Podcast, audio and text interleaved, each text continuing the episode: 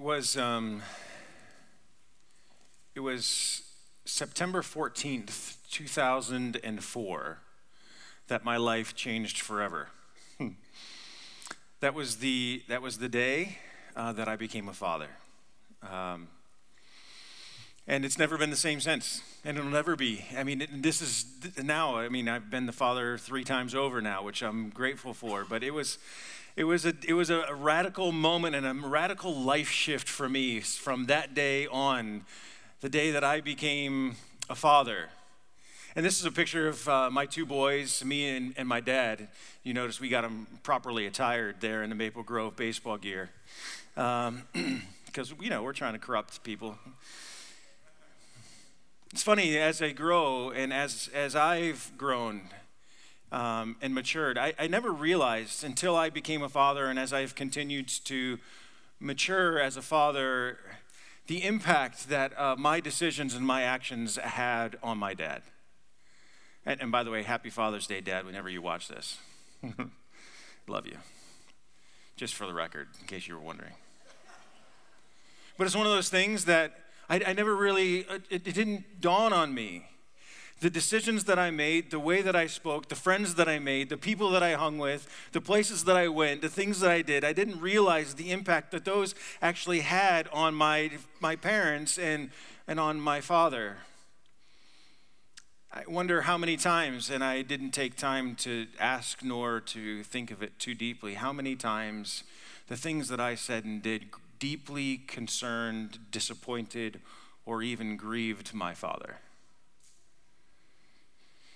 And I bring this up because this morning we talk about the fact that you and I can grieve our Heavenly Father. That the things that you do, say, think, and the way we act actually grieves our Heavenly Father. And it's only as we continue to mature and grow in faith that we begin to wrestle with and realize the, the impact of our lives have on Him. And that's where we're, at this morning as we, we wrestle with this concept that God reveals in His Word of how we can grieve the very Spirit of God that is within us. If you have your Bibles, I'd invite you to join me in Ephesians chapter 4. That's where we're going to be this morning. Ephesians chapter 4. We'll kind of look, be looking at verses 29 through 32 though there will be one verse, verse 30, that will be our primary text for this morning. If, you have a, if you're with us this morning you don't have a Bible, you can find the Bible in the pew back in front of you, and you can find this reading on page 948 of that particular Bible we find ourselves now just like to read these, these brief verses and then we will study these verses together. Verse 29 of Ephesians chapter 4. Do not let any unwholesome talk come out of your mouths, but only what is helpful for building others up according to their needs, that it may benefit those who listen. And do not grieve the Holy Spirit of God, with whom you were sealed for the day of redemption. Get rid of all bitterness, rage, and anger, brawling and slander, along with every form of malice. Be kind and compassionate to one another, forgiving each other, just as Christ, just as in Christ God forgave you. The first thing we want to realize this morning is this that God can be grieved. That's one of the things that this passage reveals to us. It's not something that we normally take time to think about. It's not something we normally interact with. But here he says that we can, he says that we should not grieve the Holy Spirit, that God himself can be grieved. God so identifies with us that he allows himself to be grieved by, grieved by our lives. And this, I want to suggest to you, is a distinctly Christian characteristic. This is one of the distinctives of, of Christian thought.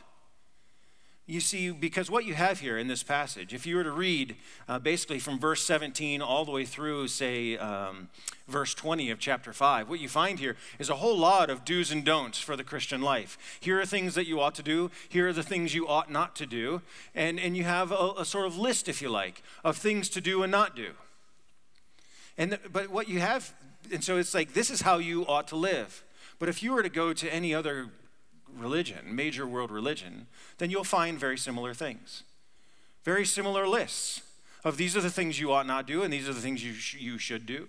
Of if you want to live in, in accordance with what we believe then, then this, is the, this is the good living that you ought to have. You would find things like don't lie or don't steal or don't lose your temper or don't use bad language or corrupt communication. Be kind and be good and be philanthropic. You would find those in every other major religion every other world religion that's there. But what you won't find that's distinct about the Christian faith do not grieve the Holy Spirit of God. Because it is the nature with which God, it's the nature of relationship that God has with his people. What you won't find in these other religion, religions is that God himself can be grieved by his people. Unless, unless your understanding this morning of Christianity includes this, is founded on this and leads to this, then you have a misunderstanding of your relationship with God. You have a misunderstanding of Christian thinking. That we have to understand that what makes Christianity different is that God is so involved with his people that God even allows himself to be grieved by our actions. And therefore, it impacts the way in which we live. The reason we do good things, the reason we, we, we live to a certain set of standards is not because we just want to have good conduct, but it's because of the relational nature of our connection with God. You see, good conduct is not necessarily Christian. Too often we think of just moral morality and good living as that's what Christianity is, but that's not what Christianity is. Because there's often people from other religions that live more moral lives than we do. Our basis of Christianity is not based on morality. Our Christian living is not based on primarily that it's better for your life. Our doing good and being good and acting good is not primarily because it will benefit us and make our life a, happy life or that we can have our best life now or that people will like you better or that you'll have a better reputation. That's not Christianity in its essence.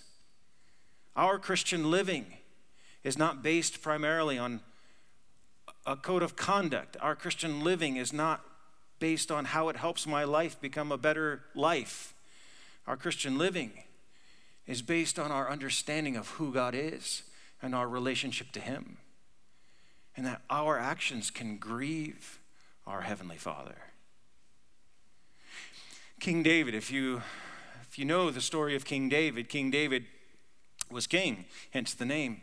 He was king, and one day he was walking about and he saw a beautiful woman taking a bath, and he wanted her. Her name was Bathsheba, and he ended up having an, an, an, affair with her. He ended up committing adultery with her. To make matters worse, he decided he wanted to cover that up, and so he, he, his, her husband was on the front lines of, of the battle, and so King David brought her husband Uriah and tried to, tried to, get, tried to cover up his mess, right? And, the, and, and, he wasn't able to do it because Uriah was such an upstanding man and was so honorable and wanted to honor the king that then David essentially had him sent out to the very front lines of the battlefield and had Uriah, Bathsheba's husband, killed. Later on, Nathan the prophet came and approached King David and he pointed out his sin. And when King David realized his sin, then he wrote Psalm 51 and in Psalm 51, verse 4, this is what King David says, and he's speaking about God. He says, Against you, you only have I sinned and done what is evil in your sight. King David had committed adultery. King David had committed murder. King David had not done well in his kingly duties. And yet, when he writes this, when his sin has been pointed out to him, and he writes in Psalm 51, verse 4, he says to God, Against you and you only have I sinned. How can he say that? I mean, clearly, he sinned against Bathsheba. Clearly, he sinned against Uriah. Clearly, he sinned against the other men in the army. Clearly, he sinned against his wife or his household. It's hard to think of who he hasn't sinned against. So, how is it that he says, Against you and you only have I sinned? How can David say such a thing? Because it's his understanding of what sin is. because sin in the Bible is not primarily a horizontal act between human beings. Sin in the Bible is not primarily against another person. Sin, by definition, is a violation against God and His law and His instruction and His way of life. Sin is, if you like, is living in the very world that God has created without any reference to God at all, or His guidance, or His, his instructions. When we sin, God is always, first and foremost, the most offended party. Always. We have within us the very the third person of the trinity we have within us the very spirit of god and when we live our lives the very life that god has given without any reference to god then god is grieved by our life by our living incidentally you can't grieve an impersonal force an impersonal force does not grieve. You cannot grieve a power. Only a person can grieve. You cannot grieve or disappoint a principle. Only a person. If you remember, Tim Keller said this in defining the Holy Spirit The Holy Spirit is the personal divine resident of the Christian heart. We have within us the personal He's a person. Divine, He's God. Resident lives within the Christian heart. And when we, and this is, this is who we have with us at all time. Do you know that this morning? Is your faith and your conduct and your way of life formed and shaped by this understanding that we have within us the very person, third person of the Trinity, who is divine and who is grieved, is able to be grieved by our conduct and by our way of living. We have a God who grieves. God has revealed this to us in His Word. And if we understand that God can be grieved, and if we take this seriously, then the next question, or the question that maybe ought to follow, then is how is it that we grieve the very Spirit of God? How do we grieve the Spirit of God? In short, anything that we do that is not holy grieves the, the Spirit of God. But let's just take a few. First is this by our actions, by our actions. If you look in this passage, of course, you will find a significant amount of actions. If you were to look at the context of this passage as well as even the verses that we have here, we have actions that we ought not do, that when we do these things, they grieve the very Holy Spirit of God. We grieve the Holy Spirit. And this is probably what you think of when you think of if there's certain, if, if how is it that we grieve the Spirit of God? Well, we do stuff we shouldn't do, right? Or we don't do stuff we should do, and so therefore God's Spirit within us is grieved. And we, and we understand that. That's probably, and that's exactly right. But it's amazing how we have a tendency to be able to justify our actions, don't we? We have a tendency to be able to, in the actions sort of in our own mind, we have a tendency to say, Yeah, I know this isn't right, but I, I know I shouldn't probably do this, but y- you know what? You don't understand the day that I've had. You know, I know I shouldn't do this, but he shouldn't speak to me that way, and so therefore, I, I know I shouldn't do this. I, I, know I shouldn't, but you know what? Um, it's Friday. I mean, come on. What? Well, I know I shouldn't but you know, I've worked so hard, I've, I've earned it. I've earned the right to. But when we engage in activity that is not holy, when we engage in activity that is not in line with God's best for our life, then the Holy Spirit that is at work within us is grieved, is disappointed, is saddened because of our actions. So we can grieve the Holy Spirit by our actions.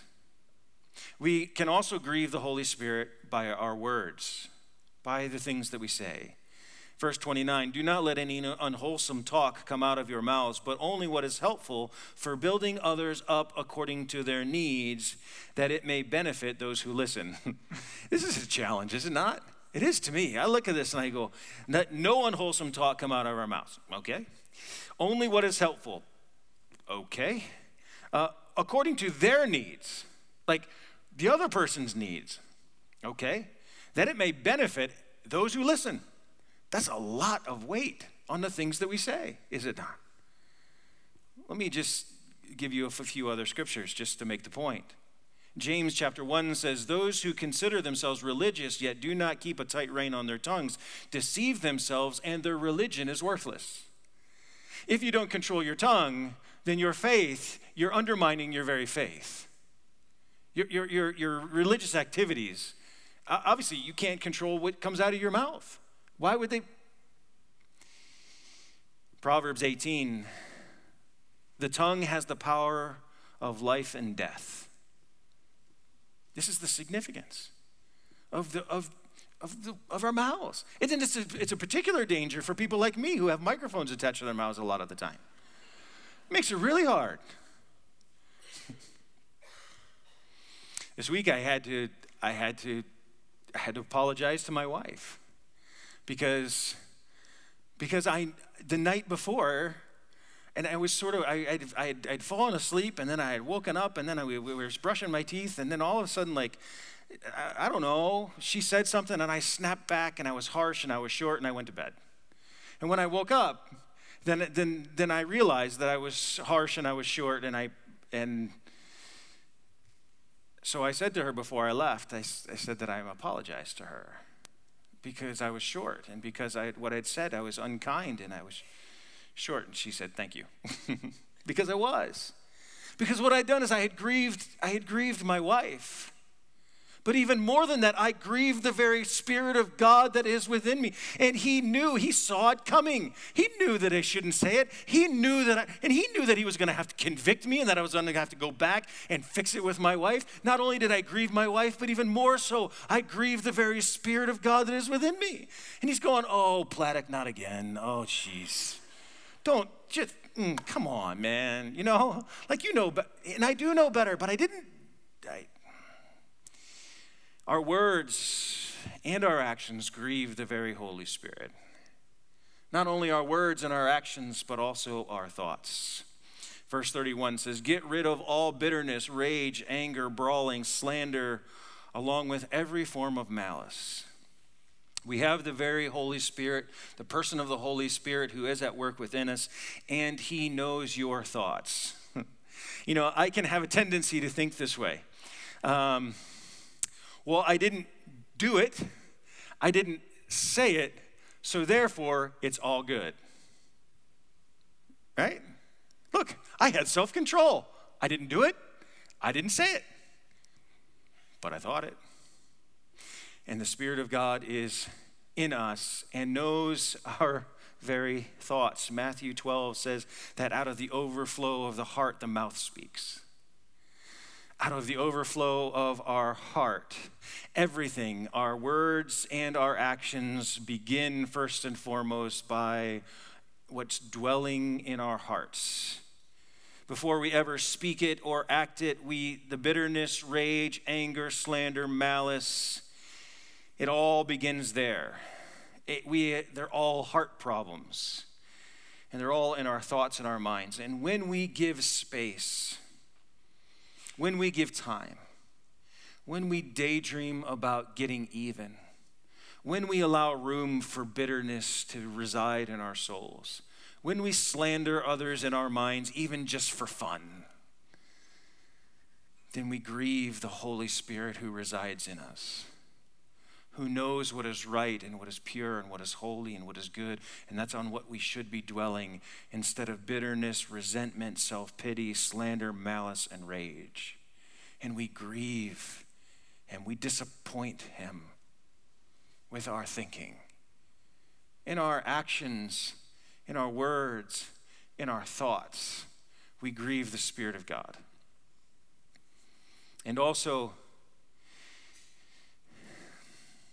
and I don't know if we can rank these, but fourthly is this we grieve the Spirit of God when we fail to recognize His presence we grieve the Holy Spirit of God when we live as if He's not present with us. Do you, do you know how insulting it is? Maybe you've experienced this. How insulting it is to be in a room and the people that are in the room with you don't act as if you're not even there. They may even talk about you, and you're like, hello, I'm right, I'm, I'm right here. Like I'm, I'm right here. That when we have the very person of the Holy Spirit that is living and residing inside of us, the divine personal presence of God, and yet we go about our lives as if He's not even there. We go about our lives as if we're all in it all on our own. And so we go about our days. So too often we go about our days and without any regard to the divine personal presence of God in our hearts. And we make decisions without consulting Him. We plan and we act and we dream and we live and we play and we hope and we do all of these things far too often without ever once consulting the very Spirit of God for His guidance or for His help. And we just ignore His very presence and it grieves him. And it ought to grieve us for the amount of times that we do those things. It does me when I start to reflect on it and I start to think about how often I go about my day without hardly ever giving consideration. And I'm humbled by it and I'm disappointed and I'm grieved. And so is he. And so is he. Our failure to recognize his very presence within us and then finally, this we grieve the Holy Spirit by our failure to respond to his promptings. We grieve the Spirit by our failure to respond to his promptings in our lives. Because we fail to recognize his presence, then we become less aware of his promptings. It's frustrating, isn't it, to try to prompt someone to action and to have no response. You know how I know this? Because I'm a dad. right? It'd be like, hey, um, it's time for breakfast. What do you want for breakfast? And my kids will be on some device or they'll be watching TV, and I'll be like, from the kitchen, hey, um, what do you want for breakfast? Nothing. Gavin, what do you want for breakfast? Christian, what do you want? London, what do you want for breakfast? What do you want for breakfast? Nothing. mm, um, right?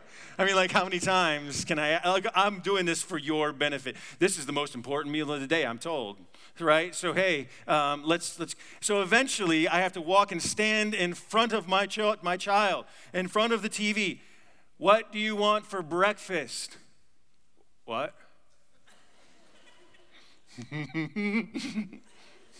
About to lose my salvation on my child. Mm when you're trying to prompt them to action and there's no action attached with the prompting, it can get frustrating from time to time. And if I can get frustrated, how much more the very Spirit of God is grieved when we will not respond to His promptings. When the Spirit pings your spirit with conviction, but you don't notice. When the Spirit guides your path, but you don't sense it when the very Spirit of God warms your heart with the very comfort of God, and yet you still wallow in fear and anxiety. We fail to be able to experience all the, the, the, the, promptings of the Spirit of God because we fail to recognize the very presence of the Spirit of God. And when we fail to recognize the very presence of the Spirit of God within us, then it is no wonder that our thoughts and our words and our actions grieve the Holy Spirit, is it? Because all of those things follow from what goes on inside our hearts with the very Spirit of God. And it grieves him to see you living your life without the comforts and wisdom and guidance of your divine advocate. Well, we understand that God Himself grieves and that we can grieve the very Spirit of God in many ways. But you may be saying, why does it really matter? Why do you have to ruin a nice Father's Day like this? Couldn't we just couldn't we just go on about our stakes and about our own stuff? Can't you go Why do you have to bring such a weighty thing to a Father's Day? Because it is a weighty thing. And it's more more about your heavenly Father than it is about your earthly father. And so I suggest to you there's nothing more appropriate for us to talk about on a Father's Day than how we might live in right relationship with him. Why does it matter that I grieve the Holy Spirit? Because I want to say this plain, plainly and I want to say this clearly. Because the Holy Spirit will leave you alone.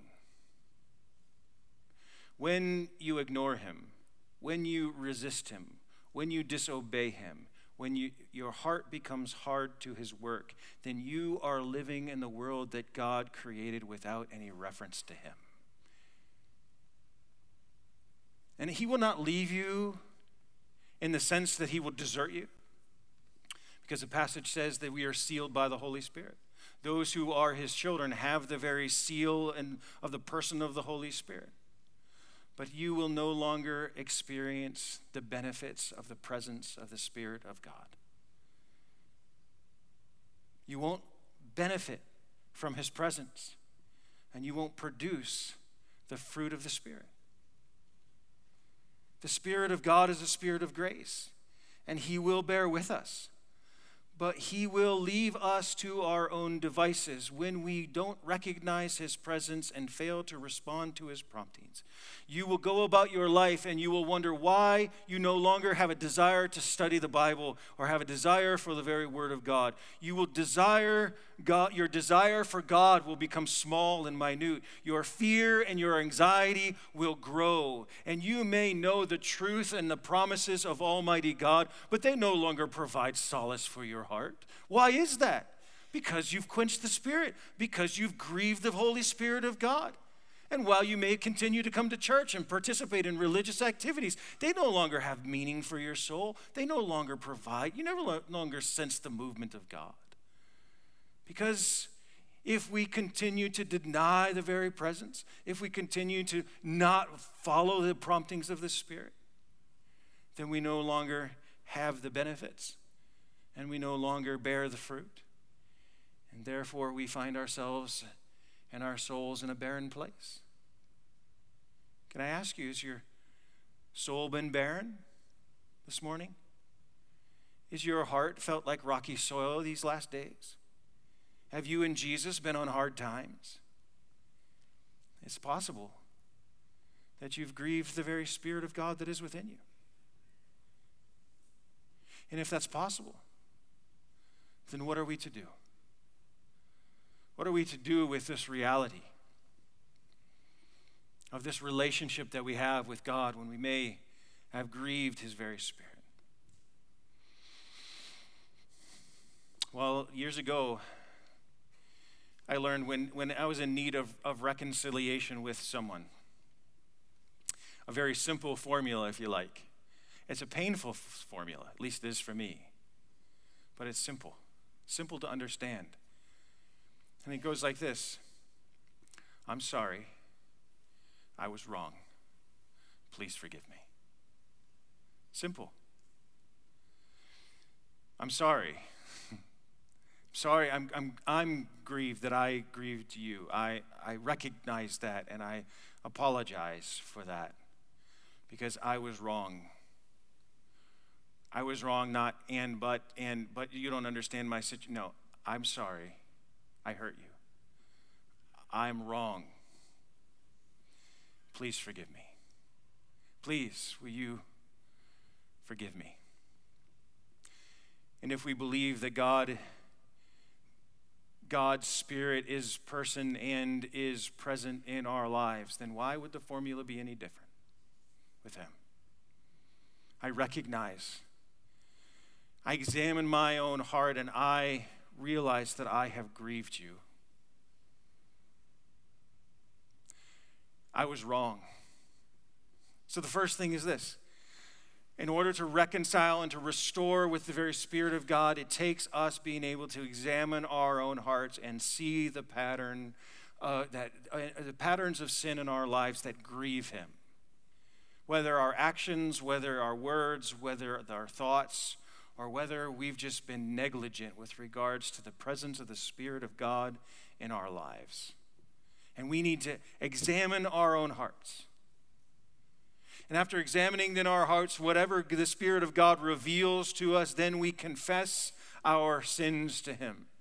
These are the things, and we name it.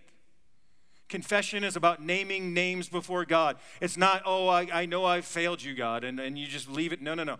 In what ways have you been negligent in your relationship with, with the Holy God? We examine our hearts we confess our sin, and then we plead for his forgiveness. We plead for his gracious forgiveness in Christ because there is nothing more that the very that, that the God wants for you than to experience his forgiveness and his grace and his presence and all of the benefits of his spirit that is at work within us.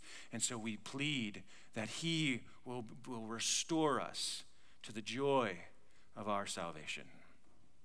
The great preacher Charles Haddon Spurgeon says this Search out for the sin that has grieved the Spirit, give it up, slay that sin upon the spot, repent with tears and sighs.